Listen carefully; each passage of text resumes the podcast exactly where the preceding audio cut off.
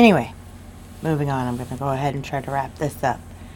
Yes, the depression does take a hold. It can creep up on me, or it can be something that I know is coming. Usually, this time of year, very, very large likelihood that I will become depressed at one point, and I really think that I'm there right now.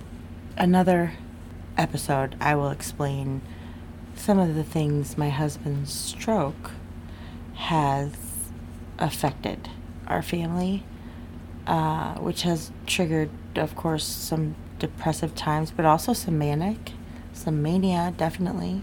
When you're staying up so long, your body just starts to get tired. But you know, if you go to sleep, nobody else is around to do all the things you're not doing. And that becomes a whole other beast in itself. So, shake your head, clear your mind. Don't let this get you down because I know some people out there, they get upset. It'll all come and go. And thankfully, that is something I know. I have learned that. Take care of you and take care of yours. Until next time, my friends, just Jen here. I'm out.